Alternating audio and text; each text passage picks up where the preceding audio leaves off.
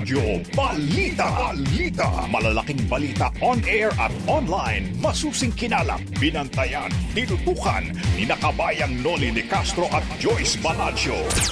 Sa Teleradyo Balita.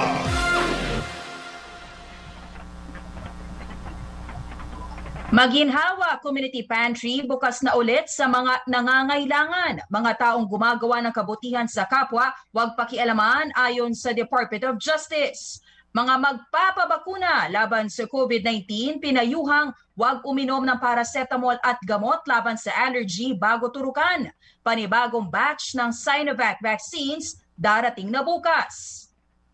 Barko sumadsad sa Surigao del Norte, dalawampung tripulante nawawala pa rin. Isa pang complainant laban sa labing isang pulis sa Cebu na idinadawi sa pangingikil at rape. Lumutang dalawa pang pulis inireklamo. Bagyong Bising inaasahang lalabas ng Philippine Area of Responsibility sa Sabado. Signal number 2 nakataas sa katimugang bahagi ng Cagayan at Isabela sa Showbiz Spotlight mga bida ng remake ng Sassy Girl na sina Tony Gonzaga at Pepe Herrera makakaharap ang original cast sa Korea at alamin ang mga pasabog na eksena ni Rabia Mateo sa Miss Universe pageant. At yan ang ulo ng mga nagbabagang balita ngayong pong araw ng Miyerkules, April 21, 2021. Tuloy pa rin po ang aming paglilingkod sa pamamagitan ng teleradyo, TFC, Sky Cable, Channel 26, at iba pang cable providers. Ako po si Joyce Balancho.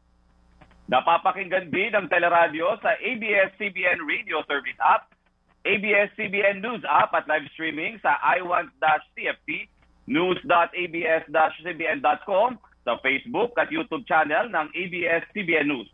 Sa pangalan po ni Kabayang Noli de Castro, ako si Robert Mano. At sa detalye na ating pong mga balita ngayong pong araw na ito, bukas na ulit ngayong araw ang community pantry sa Maginhawa Street sa Quezon City. Matatandaang pansamantala itong isinara ng organizer na si Ana Patricia noon kahapon dahil sa pangamba sa seguridad ng mga volunteer bunsod ng mga insidente ng red tagging. Kanina, daan-daan na po ang nakaabang sa community pantry pero alas 5 na umaga lang silang pinayagang pumila ng mga pulis alinsunod umano sa curfew. Bukod sa maginhawa, patuloy din ang pag-usbong ng mga community pantries sa iba't ibang bahagi ng bansa. Sa Maynila, nadagdagan pa po ang mga community pantry. Ginawang community pantry ng Paco Church ang isang nagsarang tindahan dahil sa pandemya. Napuno ng mga donasyong pagkain ng pantry mula sa mga nais magbigay ng tulong sa mga nangangailangan. Gaya na lang ni Aling Elisa Refuerzo na nagbigay ng mga delata mula sa naipong buwan ng food box galing sa LGU. Isa lang naman po ako, hindi ko naman kaya ubusin yon. Kanina maga nakita ko sa Facebook, meron na raw dito sa ano sa mi uh, pako. Binigyan ako ng isang sayote. Ito lang naman ang kailangan ko kasi may repolyo sa bahay. Lagyan mo sardinas, ulam na. Kaya habi kong ganun pagka meron uli akong naipon, dadaling ko uli dito. Sa Malolos, Bulacan naman, bumuo rin po ng community pantry ang grupo ng kabataan sa Barangay Look First matapos makalikom ng pondo, habang meron din nagbayanihan para sa mga nangangailangan sa Barangay Maunlad.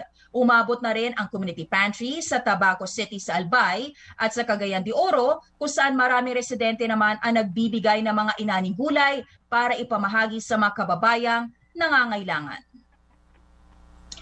Inupakan ng mga organizer ang pagre-red tag sa mga nasa likod ng mga tinatayong community pantry. Git ni Ana Patricia noon na nagsimula ng community pantry sa Maginhawa Street sa Quezon City, walang bahid ng politika ang konsepto ng pagtulong sa mga nangangailangan. Walang pinipiling uh, political affiliation, yung kung sino man yung gustong tumulong or uh, kumuha ng ano na galing sa community pantry. Sa totoo lang po, uh, wala po akong link sa Communist Party. Ang intention ko, gusto ko lang po may ma-set up na community pantry and makakain yung mga tao at na may kayang uh, ano po, uh, pantawid gutom. Matatandaang iniugnay ng National Task Force to End Local Communist Armed Conflict o NTF-ELCAC at Quezon City Police ang community pantries sa mga rebeldeng komunista, bagay na hindi po pinalagpas ng kilusang Mayo 1. Hindi na nga sila tumutulong, pero namimerwisyo pa, nang re-red tag pa. Sila po ang mapapahiya sa ating mga kababayan Sila yung nakikitang walang tinutulong pero sila pa yung naninira. Iginit naman ng National Union of People's Lawyers at Commission on Human Rights na paglabag sa right to privacy ang umano'y profiling ng mga police organizers ng mga community pantry. Pero ayon kay Justice Secretary Menardo Guevara, hindi dapat nakikialam ang mga pulis kung wala namang nilalabag na batas at wala ring obligasyon ng mga organizers na sagutin ang anumang forms. Hindi rin anya dapat pakialaman ang mga taong kusang loob na gumagawa ng kabutihan sa kanilang kapwa. Itinanggi rin ni Interior Secretary Eduardo Año na pinasisiyasat niya sa PNP ang community pantry. Sa kabila nito, hindi naman diretsang masagot ng Malacanang kung uh, patitigilin na nga po itong NTF-LCAC sa ginagawang pagre-red tag sa mga organizer. Decision na po nila yan. Basta nagsalita na po ang ating uh, um, DILG Secretary at nagsalita na rin po ako bilang tagapagsalita ng uh, Pangulo na dapat walang maghahadlang doon sa mga efforts na nagbabayanihan ng ating mga kababayan. Si Presidential Spokesperson Harry Roque. Kinondena ng ilang senador ang red tagging sa mga nag-organisa ng community pantries. Sa pahayag po na Senator Nancy Binay, Leila De Lima, Franklin Drilon, Sherwin Gatchalian, Risa Hontiveros, Kiko Pangilinan, Grace Poe at Ralph Recto, iginit nilang dapat itigil ang profiling dahil nalalagay sa peligro ang buhay ng mga individual na nais lamang tumulong sa kapwa.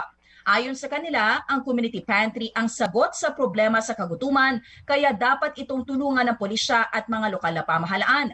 Umalma rin ang ilang kongresista sa red tagging sa organizers ng community pantries. Nagbabala si Assistant Minority Leader Arlene Brosas sa mga otoridad laban sa ilegal na pagkuha ng mga personal na impormasyon ng community pantry organizers. Kumbinsido si dating congressman at Bayan Muna Chairman Nery Colmenares na may kumpas sa taas ang pangaharas sa mga pulis sa ilang community pantry organizers. Sinabi sa teleradyo ni Colmenares, nakatanggap sila ng report na bukod sa maginhawa, pinuntahan din ng mga pulis ang ibang community pantry gaya ng Matatag, Loyola at maging hanggang sa Bicol. Hindi pwedeng ano lang yan may pulis lang na nag-isip na pumunta ako sa Maguinao. I mean, may posible yun. May gagaling yan sa taas. So, national yon. Kaya ito namang problema sa kapulisan natin, uh, ayaw magsabi ng impormasyon na kailangan. Sino ba talaga nag-utos yan? Mag-iikot ngayong araw ang grupo ng mga abogado sa iba't ibang community pantry para ipakita ang suporta at pakikiisa sa kanilang inisyatibo may chilling effect kasi itong ginagawa nila eh. Na ibig sabihin yung chilling effect, parang nananakot ba? na ma-discourage yung ano no. So sabi ng mga lawyers, i-assure naman natin sila na wala naman silang nilalabag na batas. Paliwanag naman ng sociologist na si Professor Dakila Kim Yi ng Division of Social Sciences at Tacloban City College, nagkakaroon ng community demand kung may kakulangan ang gobyerno lalo na sa panahong may pandemya at gutom ang epekto ng may gap sa serbisyo. Uh, yung mga ganitong initiatives, uh, mag, uh, uusbong siya, magsusulputan siya kung uh, merong perceived na gap sa service delivery po. Uh, that's why, uh, kumbaga usually uh, sa merkado, pero uh, kung wala namang pambili yung tao, yung, yung produkto, serbisyo, uh, pwedeng punan ng mga uh, community-based na mga networks. Si Professor Dakila Kim Yi ng Tacloban City College Division of Social Sciences. Nilinaw naman ng Department of Interior and Local Government na hindi na kailangan kumuha ng permit sa lokal na pamahalaan para makapagtayo ng community pantry.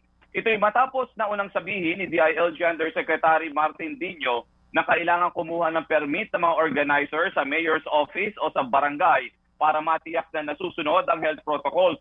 Pero giit ni DILG Undersecretary Jonathan Malaya, hindi na pakikialaman ng DILG ang mga community pantry kaya walang kailangang permit ang mga organizer.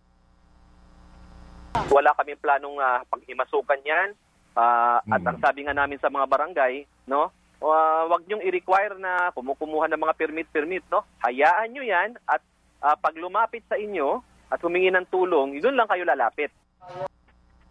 Inanunsyo na rin ang lokal na pamahalaan ng Maynila at Pasig na hindi nila oobligahin ang organizers na kumuha ng permit para sa community pantry. Iginiit din ni Senate President Pro Tempore Ralph Recto na walang batas sa bansa na nagsasaad na kailangan ng permit para sa mga community pantry. Samantala, humingi na ng paumanhin ang Quezon City Police matapos mag-share ng post na nagre-red sa mga community pantry. Isa ito sa mga dahilan kung bakit pansamantalang isinara ang community pantry sa Maginhawa kahapon. Sinabi rin ng QCPD na paalalahanan nila ang mga social media staff nito na maging mas maingat sa pag-share ng mga post. Nauna nang sinabi ni Quezon City Mayor Joy Belmonte na paiimbestigahan niya ang insidente at suportado niya ang mga itinatayong community pantry sa lungsod. Umapela ang siyam na libong pamilyang na-relocate sa Naik Cavite na mabigyan din ng ETQ ayuda mula sa lokal na pamahalaan ng Maynila at Paranaque City. Nagsimula silang manirahan sa Naig noong 2019 at unang bahagi ng 2020 kaya nakarehistro pa sila sa mga lungsod na pinagmulan. Kailang kailangan po namin talaga eh. Bibili namin ng pagkain. Unang-una, bigas. Puro gutom ang inabot namin dito. Mulat sa po, hindi talaga kami nakatanggap ng SAP. Puro lang din sa pangalan namin.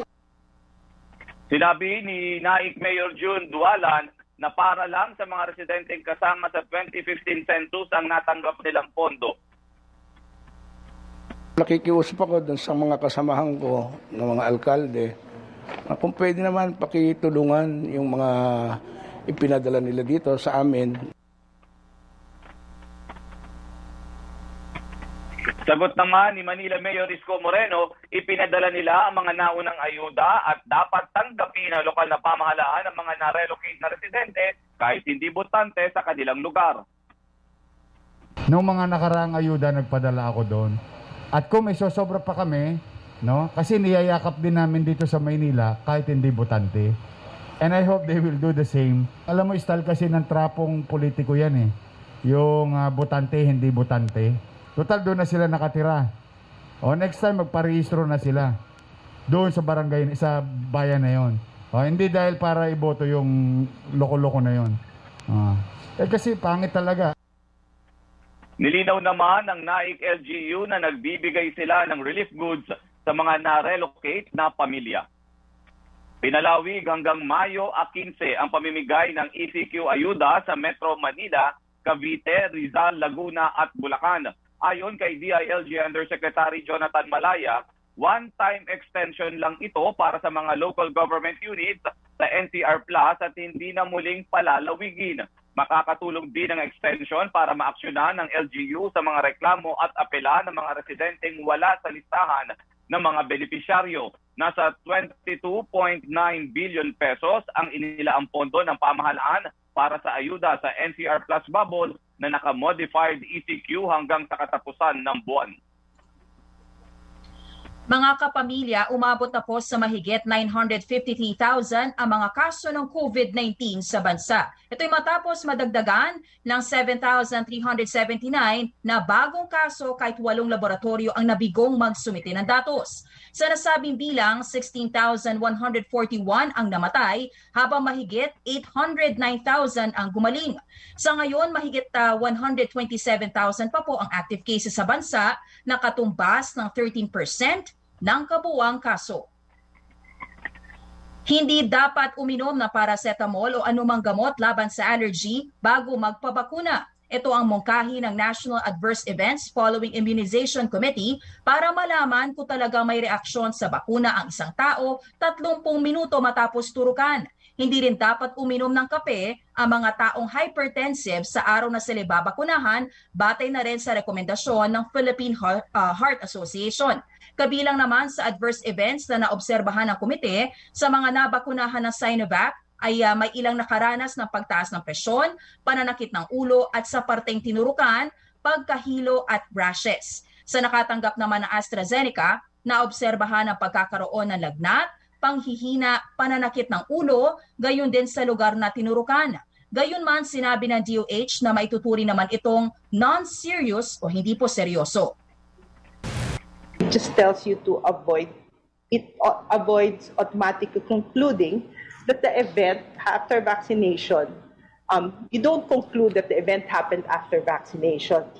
Um, you have to go through um, go through activities to show that there is a causal relationship. Si Dr. Eileen Kuahungko ng National Adverse Events Following Immunization Committee. Tiniyak ng pamahalaan na paparating na po ang karagdagang bakuna laban sa COVID-19. Ito'y dahil nakakaubusan na ng supply na bakuna ang ilang vaccination centers sa Metro Manila. Sa Makati, aminado si City Health Office Assistant Head Dr. Ronald Unson na problema rin ang kakulangan ng health workers para sa pagbabakuna. Yung sa Sinovac, sir, meron na po kami naka-reserve na vaccine para po sa second dose. Yung sa Astra po, which is konti lang talaga, I think dadating daw po baka mga June or May. Sa Maynila, suspendido ang pagbabakuna ngayong araw dahil sa kakulangan ng supply ng COVID vaccines. Sinabi ni City Health Department Director Dr. Arnold Pangan na itinurok sa bedridden na senior citizens ang mga natitirang bakuna. The problem lang naman lagi is the supply. As I always say, marami kaming tindahan, wala naman kami ititinda. So hindi namin pwedeng buksan ang mga tindahan namin. Iginit naman ni Vaccine Czar Secretary Carlito Galvez Jr. na parating na bukas ang kalahating milyon doses ng Sinovac. Bago matapos ng Abril, darating din anya ang kalahating milyong pang doses ng Sinovac vaccines at kalahating milyon doses ng Sputnik V. Kasi anong nakita natin, baka hindi makaya ngayong May, May dahil kasi pinukulang pa tayo ng vaccine. Eh. Mukhang uh, nagkaroon tayo ng constriction talaga sa world market. Inaasahan namang masisimulan ang pagbabakuna sa economic frontliners sa Mayo o Hunyo. Nawawala ang dalawampung tripulante ng barkong sumadsad sa baybayi ng Malimuno, Surigao del Norte. Kargado ng nickel ore at dalawang libong diesel ang LCT Cebu Great Ocean nang mapadpad sa baybayi ng Barangay Cantapoy. Patuloy naman ang search and rescue operation sa mga nawawalang tripulante na posibleng sakay ng life raft. Nag-issue na ang Philippine Coast Guard ng notice to mariners sakaling may matagpuan sa mga nawawalang tri- tripulante. Natagpo ang patay ang pulis na idinadawi sa pangingikil at panggagahasa sa isang 35 taong gulang na babae sa Cebu City noong Marso. Kinilala ang pulis na si Staff Sergeant Celso Lucero Colita na natagpo ang patay sa loob ng banyo ng Regional Police Drug Enforcement Unit. Si Colita ay kabilang sa labing isang nasibak na personnel ng Sawang Police Station dahil sa umano'y pangingikil at panggagahasa sa biktimang si Reggie Nepomuceno na nabaril at napatay naman dalawang oras bago natagpo ang patay si Colita. Ayon sa Cebu City Police Office, walang kaugnayan ang dalawang insidente. Nagbaril umano sa sarili si Colita at love triangle o illegal na droga ang iniimbestigang anggulo sa insidente. Sa panayam naman ng teleradyo, sinabi ni Major Alejandro Batobalonos, hepe ng PNP IMEG ng Visayas Field Unit, na nag-iimbestiga sa reklamo ni Nepomuceno laban sa grupo ni Colita, ayaw niya magbigay ng konklusyon at pangunahan ang investigasyon ng Cebu City Police. Eh, hindi natin pwedeng i-preempt yung investigation nila, no? Sila ang may hawak ng kaso ngayon. Ah, pero sa tingin ko may ano na, may may angle na sila na sinusunod. Hindi pa lang nila sinasabi. Iginiit naman ng Commission on Human Rights na maraming dapat tingnan sa investigasyon sa kaso ng napatay na complainant na si Nepomuceno. Sinabi sa teleradyo ni CHR Commissioner Gwendolyn Pimentel Gana na dapat alamin kung paanong nangyari na inambush ang biktima ilang minuto matapos siyang ihatid sa bahay ng mga tauhan ng IMEG. Una nang sinabi sa teleradyo ni Major Bato Balonos na inalok si Nepomuceno na isa ilalim sa Witness Protection Program pero tumanggi ito. Parang da, ah, kahit kami, wala siyang tiwala kasi pag kukunin sa namin doon, sir, sabihin niya na nandyan sa naka, ano, nakaabang siya doon sa amin, sa tao natin, doon siya pa-pick up. Pagdating doon ng pipick up sa kanya sa sakyan natin, wala siya doon. Nasa ibang lugar naman, sabihin niya na, nandito ako, nandito ako ngayon, dito ako new pick upin. Parang, pa, pati na nga pag ano namin, pag drop sa kanya, pag-drop lang siya, ah, minsan pag-drop siya sa ibang lugar, pag-drop sa ibang lugar. Yung ganyan, ayaw niyang malaman, siguro, ah, takot siya na malaman namin kung saan siya talaga nakatira.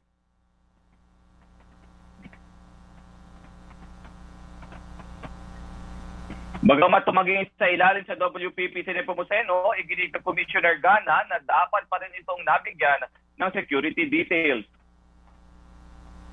Granting that person security while he is, she is probably deciding kung ano ang dapat niyang gawin, dapat bigyan siya ng proteksyon ng kapulisyan. Kasi talaga namang nakakatakot yung kanyang kaso kasi ang involved ay yung mga security forces mismo, ang pulis.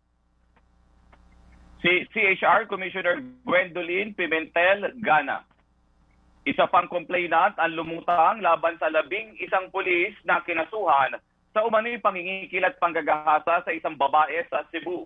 Sinabi sa teleradyo ni Major Alejandro Batobalonos, ang hepe ng Integrity Monitoring and Enhancement Group o IMEG ng Visayas Field Unit na nag-iimbestiga sa reklamo ng 35 anyos na si Rechi Nepomuceno na pinagbabaril at napatay nitong lunes Bago pa dumulog si Nepomuceno, marami na silang natatanggap na reklamo laban sa labing isang pulis pero walang magkalakas ng loob na magsampa ng kaso. Ayon sa opisyal, gaya ng reklamo ni Nepomuceno, matapos damputin ay idinetene rin ang nasabing complainant sa secret cell ng Cebu Police Station. After nang tumayo si Richie Nepomuceno na mag-file ng complaint against mm-hmm. this PNP personnel, nang napile na namin, kinabukasan, may another complaint na, na naman na pumunta sa IMIC at the same personnel ang kinomplain. Dalawa pa anyang pulis ang nadagdag sa reklamo kaya umabot ng labing tatlo ang mga kinasuhan. Samantala, balikan muna natin ang mga balita patungkol sa community pantry. Nasa linya po natin si Jervis Manahan na nasa bandang Quezon City. Jervis, anong update natin dyan sa Maginhawa Community Pantry?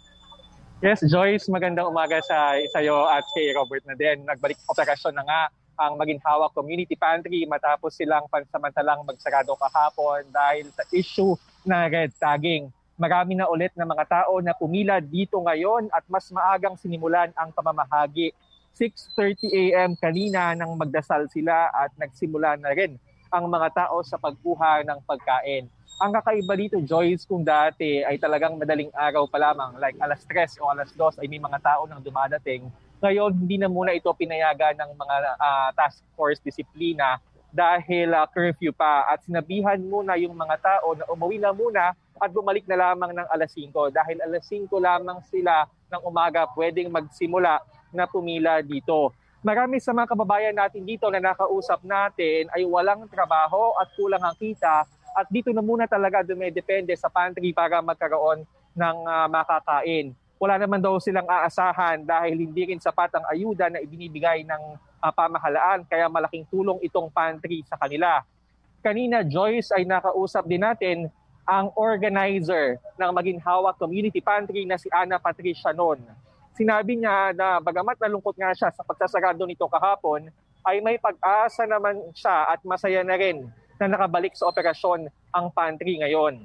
Ayaw na raw niyang pagtuunan pa ng pansin at enerhiya ang mga bumabatikos kasi mas marami namang sumusuporta sa kanila kaysa dun nga sa mga bumabatikos pa. At sa ngayon ay uh, daan-daan na ang pantry na naitayo sa bansa. Ito ang bahagi ng ating panayam kay uh, Ana Patricia Noy. Starting today, gusto po, gusto po namin sana na mag-focus tayo dun sa community pantry. Mas madami naman po yung sumusuporta po kaysa bumabatikos. And ayoko po ibuhos yung energy ko sa mga taong hindi po nakakaintindi. Kasi okay lang, hindi rin naman po ako galit sa kanila. Naintindihan ko baka hindi rin po nila alam talaga yung background. So ano po, masaya ako sa support. Tapos kung may doubts pa po yung mga tao sa community pantry, bisita po sila sa kahit sa ang community pantry sa Pilipinas kasi po hindi lang po dito yung umaani ng suporta. 120 na po yung community pantry natin sa buong Pilipinas. And lahat po yun, uh, effort nga ng community. So yun po, nagpapasalamat po kami lahat po dahil po sa tulong po ng mga tao. Joyce, kung makita mo dito sa likod ko ay ito napakaayos naman ang isinasagawa na pamamahagi ng pagkain. Maraming mga volunteers dito at uh, ipapatupad pa din ang uh, physical distancing. So far ay uh, mga dry goods ay papamamahagi ngayong umaga, yung wet goods naman mamayang hapon at umaasa sila natatagal pa itong pantry na ito para mas maraming mga pamilyang matulungan. Joyce. Maraming salamat sa iyo, Jervis Manaha, nag-uulat mula sa Quezon City. Samantala, kaugnay pa rin po sa balitang yan, makakausap natin ngayong umaga si Lieutenant General Antonio Parladi Jr. Siya po ang tagapagsalita ng National Task Force to End Local Communist Armed Conflict o NTF-ELCA. Magandang umaga po, General Parladi, Joyce Balancho at Robert Manos sa Teleradyo Balita. Uh, good morning, Joyce. Good morning. Opo. Bari General, you were quoted na rin po sa previous interviews na meron po talagang profiling na ginagawa po sa mga community pantry. Can you explain po bakit po natin kailangan gawin ang profiling? I don't want to use the word profiling kasi masyadong controversial yan sa ibang tao. Uh, what we're saying is we, we're just checking kung ano yung ginagawa, kung anong sitwasyon doon sa sa mga community pantries na ito kasi hindi naman lahat ng community pantries uh, ay ano ay initiated by one group or one individual. Hindi. Uh, in fact, we've been checking all around uh, the country. May mga community pantries tayo na na find out na organized by the LGUs. So, uh, yes, dumadami and maganda dahil uh, yung programa na yan maganda naman talaga. But we we're just checking yung uh, yung kung sino itong mga nag-organize nito to make sure na na walang ibang agenda. So, yes, Joyce. Opo. Uh, meron, sino po ang particular na nag-utos po, kung meron man po sa NTF-ELCAC, masimulan po itong pagba-background check sa mga organizers ng community pantries?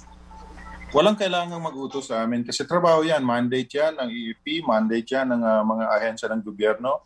Uh, mandate yan, for instance, DSWD or yung uh, LGU natin. Kinakailangan i-check ano ba to may clearance, may mga may sumusunod ba sa mga policies. Kanina napapanood ko, uh, yung ibang uh, nakapila doon, pinabalik mo na kasi curfew. So, yan talaga. Uh, kinakailangan sumunod tayo sa mga existing na regulations kung uh, kung kung uh, kung mayroong mga ganitong uh, programa. So, yeah, uh, yun lang naman yun. At uh, hindi hindi tayo kailangang utusan kasi mandato yan ng ating uh, ng ating gobyerno. Mm-hmm. May mga lumabas po kasi na allegedly uh, inuugnay daw po itong mga organizers ng community pantry sa mga leftist groups. Itong ganitong angulo po ba nanggaling po ba sa NTF-ELCAP? No, uh, ano yan, haka-haka yan ng uh, ibang grupo ng mga malilikotang utak. At kung yun ay, ay pinlano, yung, yung uh, programa na yan ay pinla, pinlano para mag-agitate, talagang, talagang gano'n ang magiging reaction ng mga ng mga tao na, na sa pagbabatikos ng ibang tao. But uh, to tell you, ano, uh, honestly, ang ang nag nag ano, nag-alert sa amin ay yung mga netizens mismo. They're they're informing us na meron ganitong activity dito sa aming community. Paki-check po kasi bakit sila meron sila mga karatula na kung ano-ano. Merong uh, agitation, may mga propaganda materials dito. Paki-check po kung sino-sino ang mga to. But uh, overall, maganda naman yung intention. Maganda talaga intention. In fact, sabi ko nga, eh, we have to support this kind of initiative. Kasi sino bang uh, si, kami ba ang nagsasabi na sapat ang uh, ang uh, binibigay ng napakadami ng Pilipino ngayon ilan na 110 million. Mm-hmm. the thing is uh, ito nagsusulputan tayo kapag uh, mayroong pangangailangan pero pag uh, nagse-census ayaw nating uh, ayaw nating tumulong sa census. So uh, malaking ano malaking trabaho talaga ito sa ating gobyerno. And I heard 100 plus na yung yung uh, community pantries na na yung community pantries nationwide. So uh, we just have to uh, uh, check also kung ano itong mga bagong uh, pantries na nag-exist. But like I said, ang dami naka-appreciate mga uh, mga well-meaning organizations, civil society sectors na naggusto mag-initiate ng ganitong programa, which is okay. Uh, sabi ko nga dyan sa, ano, sa Matyaga Street, meron din isang ganyan na community pantry. Bakit hindi naman nagkaka-problema? Eh kasi wala namang nakikita na, na problema. So I guess meron lang ibang uh, netizens na nakakakita. In fact, may mga pictures sila eh. At uh, mm. sinisend nila sa amin. Kaya sila nagdududa. And of course, uh, nireport na nga sa gobyerno, hindi ka pa a-action. So dapat gawin mo rin talaga yung trabaho mo. Responding po dito sa mga binigay po sa inyo na finorward na netizen sa inyo, meron po ba kayong nakitang basehan to say na may mga talagang grupong behind uh, these community pantries? So far, wala pang ano, hindi pa nako-consolidate kasi buong Pilipinas nga yan. Although majority ay nandito sa Metro Manila at sa sa karatig ng mga probinsya. Uh, yes, i-consolidate namin. But uh, uh, we've checked uh, Bicol, we've checked uh, Mindoro. So far, wala namang nakitang problema. Uh, meron lang ano, meron silang matrix na pinakita all over the country ng uh, mga pwesto ng mga pantries which is also okay Uh, but like I said, ang isa or dalawa doon ay LGU initiated. Uh, initiated ng Rural Health Unit, for instance, ng Pinamalayan, uh, uh, Oriental Mindoro, which is good. So in other words, hindi naman ano eh, hindi naman monopoly yan ni uh, Miss Ana. Kung uh, gusto nating tumulong, tumulong tayo. Sabi ko nga dun sa mga interview ko, eh si MCGI, ang dating dan, ang tagal na nang ginagawa yan. Wala namang problema. Why? Kasi wala siyang ibang agenda kundi tumulong. Regardless kung anong religion mo, punta ka doon kung uh, nangangailangan ka. Kaya lang, meron din mga abusado. Minsan, dalawang tray kinuha niya. Dalawang tray ng itlog. Eh, supposed to be, yung, yung, yung ano lang, yung uh, para lang sa iyo. Eh, hindi. Ali, alibay, eh, pa, ibibigay niya raw doon sa mga kamag-anak niya or what, mga, mga kapitbahay. Hindi. That's not the essence of that program. Uh, pumunta ka doon kung... Uh, kasi hindi naman ikaw ang magsasabi kung nangangailangan yung kapitbahay mo or what. So, uh, there's really nothing uh, there's nothing uh, kumbaga there's nothing wrong with uh, uh, with this uh, community pantry we just have to be careful and watchful kung ano yung uh, kung merong ibang agenda General nabanggit po ninyo na ang ginagawa po ninyo ay just uh, merely checking ano kung merong bang problema or wala. Ito pong sa may bahagi ng maginhawa sa Quezon City, sa initial report sa inyo, meron po bang problema yung community pantry doon? Hindi ko actually nakausap yung nag-check nun. Naririnig ko lang yung mga report na linapitan daw ng pulis, nagtatanong. I really don't know. But um, sabi ko nga, hindi, nang, hindi naman kami part ng Intel community. Uh, hindi rin, uh, hindi, hindi kami updated sa ngayon dyan sa Maginhawa. Honestly, ako, I'm not updated mm-hmm. sa specific case dyan sa Maginhawa. But uh, let me check uh, within the day para malaman natin yan. Uh, At yung... Or- Opo. Yeah. At general, yung organizer noon, si Miss Patricia noon, ang binabanggit niya, natanong na rin siya na kung in any way eh, related siya, may connection siya sa CPP, LPA, binabanggit niya, wala. Sa inyo po ba, sa report sa inyo, merong siyang connection or wala?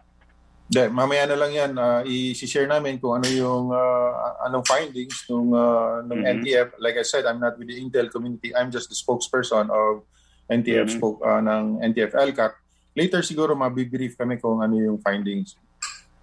Opo. General, isa pa po para lang sa mga kapamilya natin nanonood, ano, para siguro sila din maging mapagbantay. Kung kayo po nag-check, eh sila din naman, na lalo na yung mga pupunta doon, eh gusto niyo rin po na safe din sila ano kung sa, kahit sa anong propaganda. Ano po ba yung dapat nilang bantayan? Ano yung dapat nilang tingnan doon sa pagpunta nila sa mga community pantry na po pwede din siguro kung may problema talaga na i-report din sa NTF LCAP. Yes, uh, in fact, voluntary. Uh, nag-initiate na yung mga ating netizens. Yung mga merong nakakapansin, ayun, ang dami namin na nakukuha ng pictures. But uh, we don't want to assume na just because merong uh, merong kampanyang ganito, sumali sa Mayo 1, sa Labor Day, or uh, ano na, uh, no, uh, that's within the rights also of our citizens uh, part yan ng freedom of speech. But iba na yon Iba na kung uh, meron ng uh, pabagskangin ang gobyerno. Meron ako nakikita isang post, yung acronym eh. Ang ganda ng acronym hmm. niya, I love CPP NPA. Then nakalagay mm-hmm. doon yung mga community pantries. Yung, yung nakalagay doon sa baba, community, uh, CPP which is the Community Pantry Philippines and NPA parang uh, national uh, uh, NPA is National uh, Pantries Alliance or Association, mm-hmm. parang ganun. Mm-hmm. Can you imagine that? Napakadaling i- i- uh, i-patronize yung CPP-NPA, which is terrorist organization, using this uh, pantry program or community uh, pantry. So, mm-hmm. very subtle. Very subtle yung uh, pag-agitate. At meron pang iba. Mm-hmm. Uh, ginagawa, may mga hashtag pa sila na stop killing farmers. Bakit? Mm-hmm. Sino bang pumapatay ng farmers? Uh, inaakusahan ba nila ang gobyerno na na na pumapatay ng mga farmers? So these are the things that we are checking. Mm-hmm. General, so based do sa uh, uh, sorry Joyce last na lang no. General base do sa nabanggit mo po ng mga acronym na ginagamit. Sinasabi niyo po ba na siguro para wala na lang problema dun sa mga nag-organize ng community pantry na iwasan yung mga ganitong acronym para hindi na rin medyo magkaroon ng init or attention doon sa kanila? Yes, uh, as much as possible nga, mag, magtumulong na lang. Tumulong, mamigay na lang ng pagkain or what. Huwag nang samahan ng politika, huwag nang samahan ng propaganda para wala, wala tayong problema. And many of these pantries are doing exactly that. Uh, pagbibigay lang talaga ng pagkain. Sabi ko nga, yung, yung MCGI, eh, 2,000 outlets na sila buong Pilipinas at meron pang uh, ibang uh, ano sta, mga stations abroad sa Malaysia, sa Australia, kung saan saan. Wala namang problema. Eh, ang tagal-tagal ng ginagawa yan. And in fact, dito sa Lucena, for instance, nandito yung headquarters namin, tumulong kami sa communities dyan sa Kota. Nag-contribute kami ng uh, one day, I think two days uh, mess allowance ng mga sundalo. And then binigay namin doon sa community, binigay namin ng mga goods, mga bigas, mga pagkain. So, matagal na itong ginagawa itong bayanihan. Nagkakaroon ng lang kulay kasi nga hinahaluan ng politika ng propaganda. Well, um, general, yung uh, isa po sa nabanggit ninyo na sources ay netizens. May mga netizens din po, actually marami din po nagre-react saying na allegedly this is, itong uh, ginagawa nating background check, if you say, ay tila discrediting daw po itong uh, efforts, well-meaning efforts ng community uh, para daw po hindi uh, ma-highlight o para ma-highlight yung kakulangan daw ng, ng gobyerno. Mm-hmm. So, may mga ganito nagsasabi. Ano pong uh, masasabi ninyo or tugon ninyo sa ganito mga criticisms? Karapatan nila yan. Karapatan nila yan na mag-comment sila ng ganyan kung that's their observation. But uh, generally, generally, people are aware. Aware na yung mga tao ng mga ditong modus operandi. Kasi uh, ngayon, alam na natin na malalim mag-operate ang CPP. Sabi ko nga, in the past, yung Panday Bulig during the typhoon uh, uh, Pablo in, uh, in, in uh, Min, uh, Mindanao, in Davao, ang dami-dami nilang na nakuha na, na funding from abroad uh, through this kind of uh, uh, campaign. And then yung Yolanda, uh, yung uh, Northern Alliance of Filipino Communities dun sa California and sa Canada, ang dami-dami nilang pinadalang uh, mga suporta para dito sa ganitong programa. Pero hindi naman napunta lahat doon sa sa intended uh, beneficiaries. Kung hindi, ang uh, nanginabang ay yung mga, mga terorista. So this is what we're trying to prevent. Mm-hmm. May nagtatanong din po, uh, Major, no? gaano kalaki po ang pondo na NTF-LCAC ang ginagamit po natin just to background check all these community pantries? Pondo ng NTF-LCAC, wala. Why? Kasi sabi ko nga, mandato yan ng each of these, each of our agencies, uh, PNP, uh, AFP, may sariling mga pondo yan. Wala kaming tinatanggap na pondo from NTF-LCAC. Kung hindi, uh, pondo ng ahensya, kung trabaho mo yan, gawin mo yung trabaho mo kasi may pondo ka at hindi mo kinakailangang utusan. Mm-hmm. Last na lang po, General, baka may mensahe po kayo sa mga nagsasabi na itong ginagawa daw po ni NTF-LCAC ay in a way pinapatay yung bayanihan spirit ang ngayon pong panahon ng pandemya. No, uh, in fact, ini-encourage namin yan.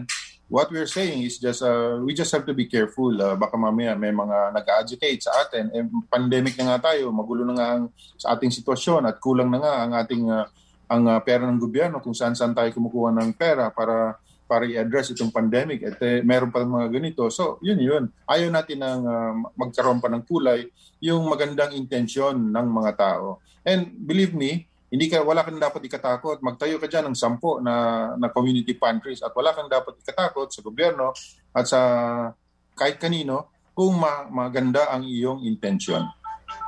Alright, maraming maraming salamat po Lieutenant General Antonio Parlade po ang tagapagsalita ng NTF-ELCA. Thank you so much po General for your time.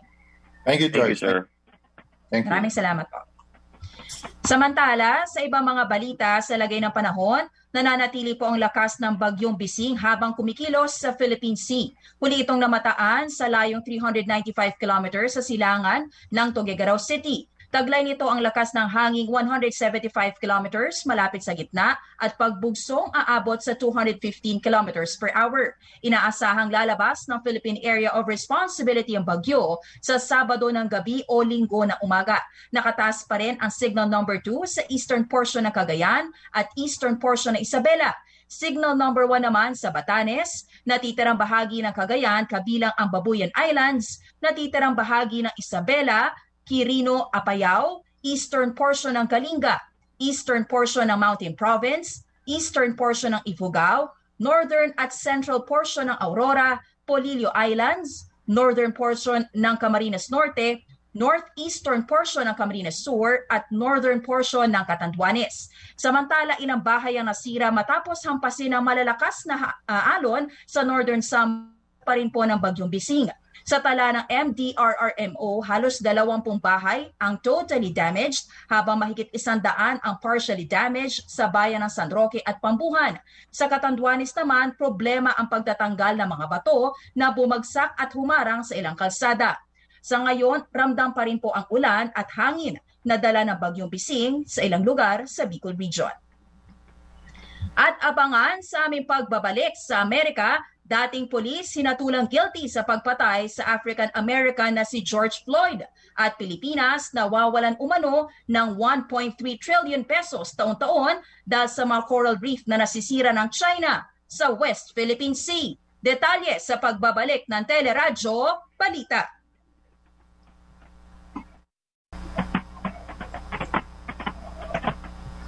Nagbabalik ang Teleradyo Balita. Balita muna sa labas ng bansa, hinatulang guilty ang dating polis na si Derek Chauvin sa kasong pagpatay sa African-American na si George Floyd. Inabot lang na halos dalawang araw ang jury bago nakapagpasya sa hatol na guilty kay Chauvin para sa kasong second-degree murder, third-degree murder at second-degree manslaughter. Sa susunod na dalawang buwan, inaasang ibababa ang sentensya kay Chauvin na pwedeng umabot na hanggang apat na taong pagkakakulong.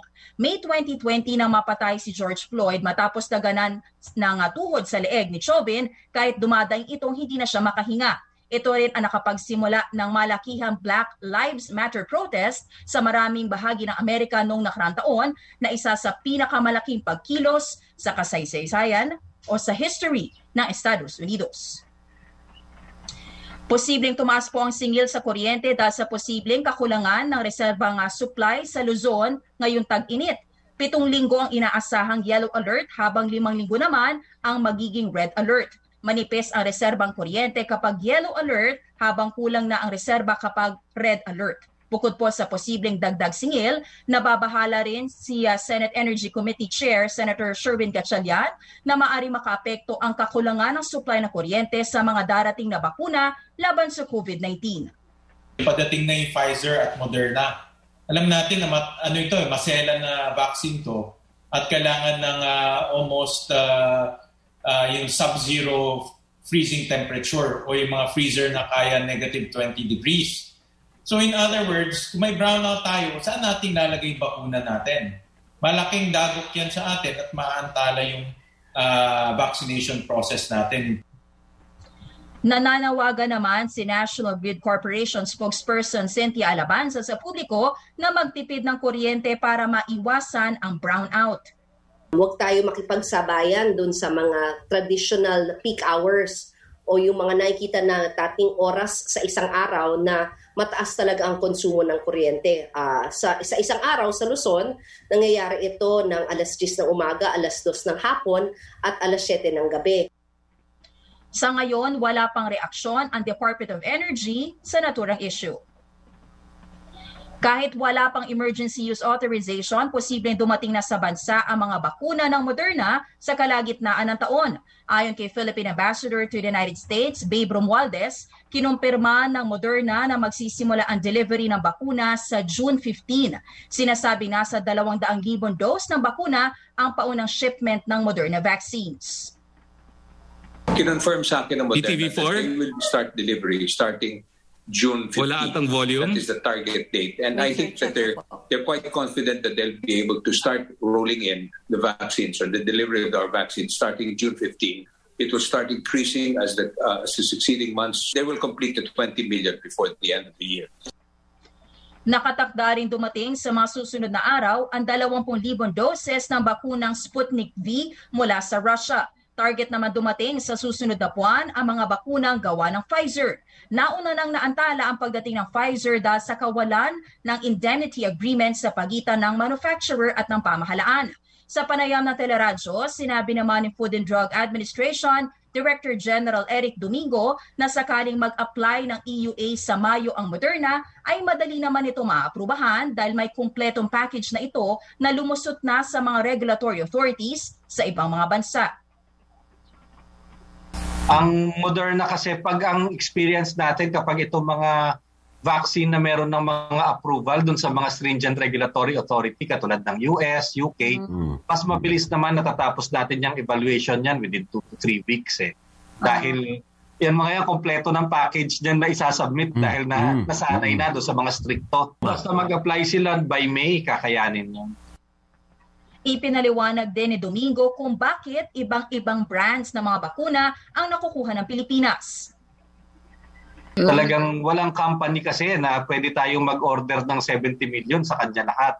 Kasi talagang pinag-aagawan. Kaya ang kita nyo, napapansin nyo pag kinikwento ni Secretary Galvez, 10 million na ganito, 10 million na ganito, 20 million Oo. na ganon. Oo. Kasi Oo. kukumpleto lang natin siya kung several sources talaga.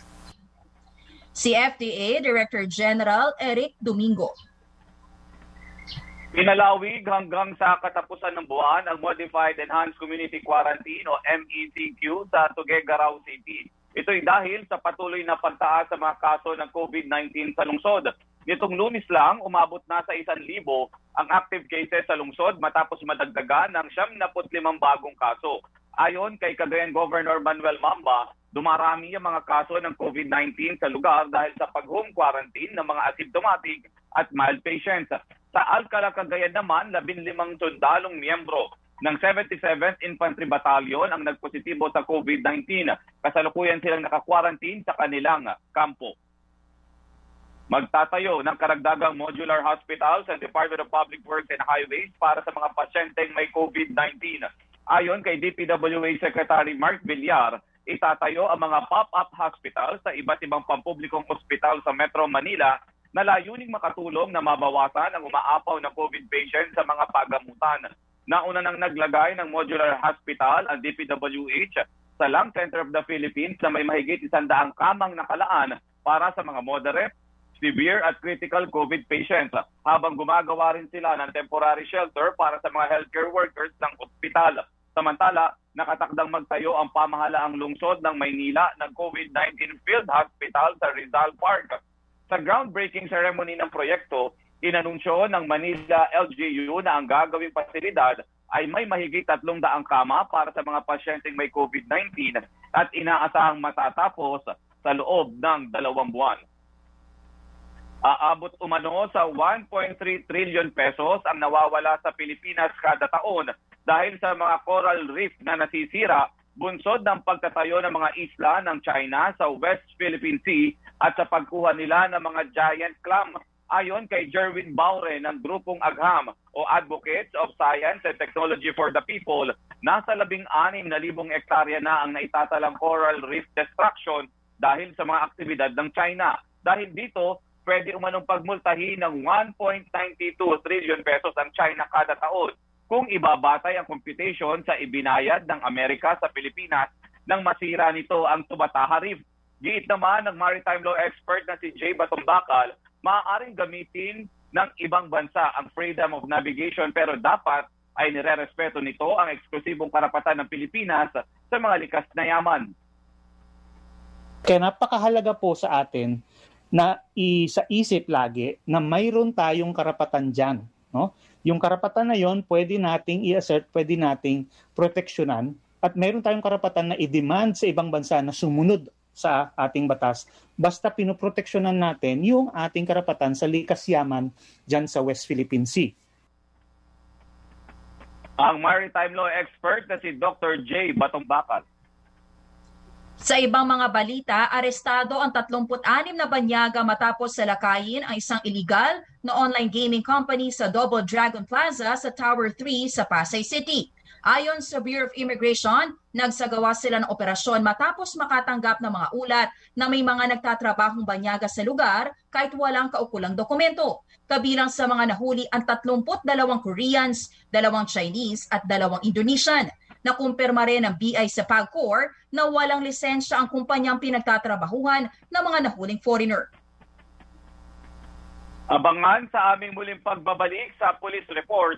Dalawang nagsasagawa ng dilisensyadong swab test dinampot ng NBI. Sampu inaresto naman dahil sa peking resulta ng swab test. Yan at ilang tampok na balita sa pagbabalik ng Teleradyo Balita.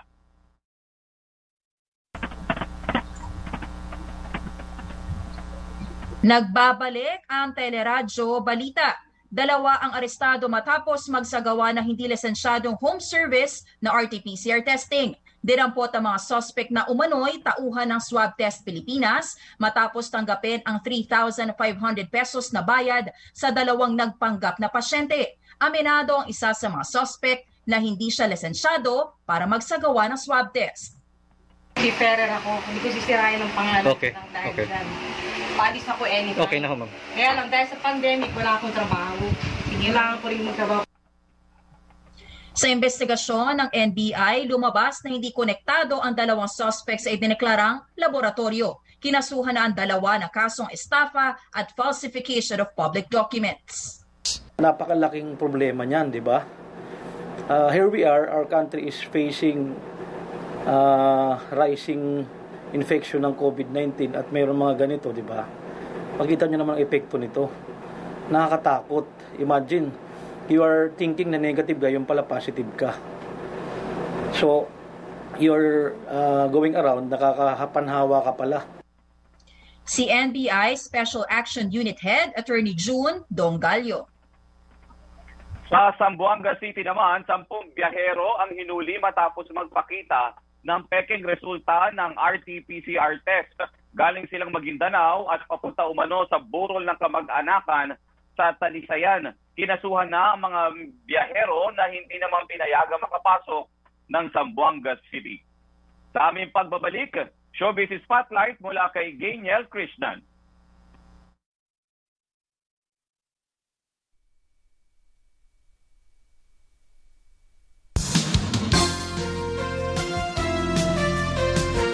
Spotlight, alamin natin ang latest mula kay Gainiel Krishnan. Good morning, Gainiel.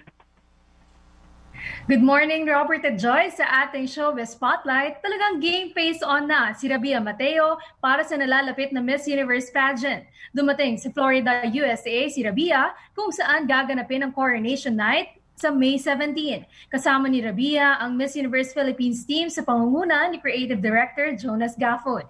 Pero bago pumuntang Florida, may pasabog na photoshoot. Muna, si Rabia suot ang hot red and gold outfit na inspired ng Greek goddess si Athena. May look din si Rabia, suot ang gown na may kulay ng bandila ng Pilipinas. Sumabak din siya sa mga swimsuit o sa swimsuit shoot at ipalalabas ang ilang eksena rito sa Coronation Night. I can't wait to update you with photos in this coming weeks. We've been working really hard.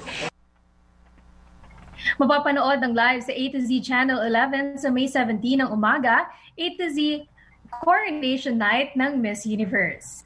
Samantala, mukhang maghihintay pa ng matagal ang mga fans bago mapanood ang Philippine adaptation ng My Sassy Girl. Sa isang interview kay G3 San Diego o kasama si G3 San Diego, sinabi ni Tony Gonzaga na hinihintay muna ang ligtas na pagbubukas ng mga sinehan bago ito ipalabas. Ito'y kahit noong December 2020 pa natapos ang shooting ng pelikula. Ibinunyag din ni Tony na kasama sa franchise deal ang pagpunta nila sa Korea para ma-meet ang original cast ng My Sassy Girl. Nauna nang inanunsyo na si Tony ang bibida sa remake at mga katambal niya si Pepe Herrera. Ako, ang inyong morning patroller, Gainiel Krishnan. Balik sa inyo, Robert and Joyce. Maraming salamat, Miss Gainiel Krishnan. At yan ang mga balitang itinampok sa Teleradyo Balita ngayong pong araw ng Miyerkules, April 21, 2021. Ako po si Joyce Balancho. Muli po sa pangalan ni Kabayang Noli de Castro, ako si Robert Mano. Tutok lamang po kayo, susunod na ang programang Kabayan.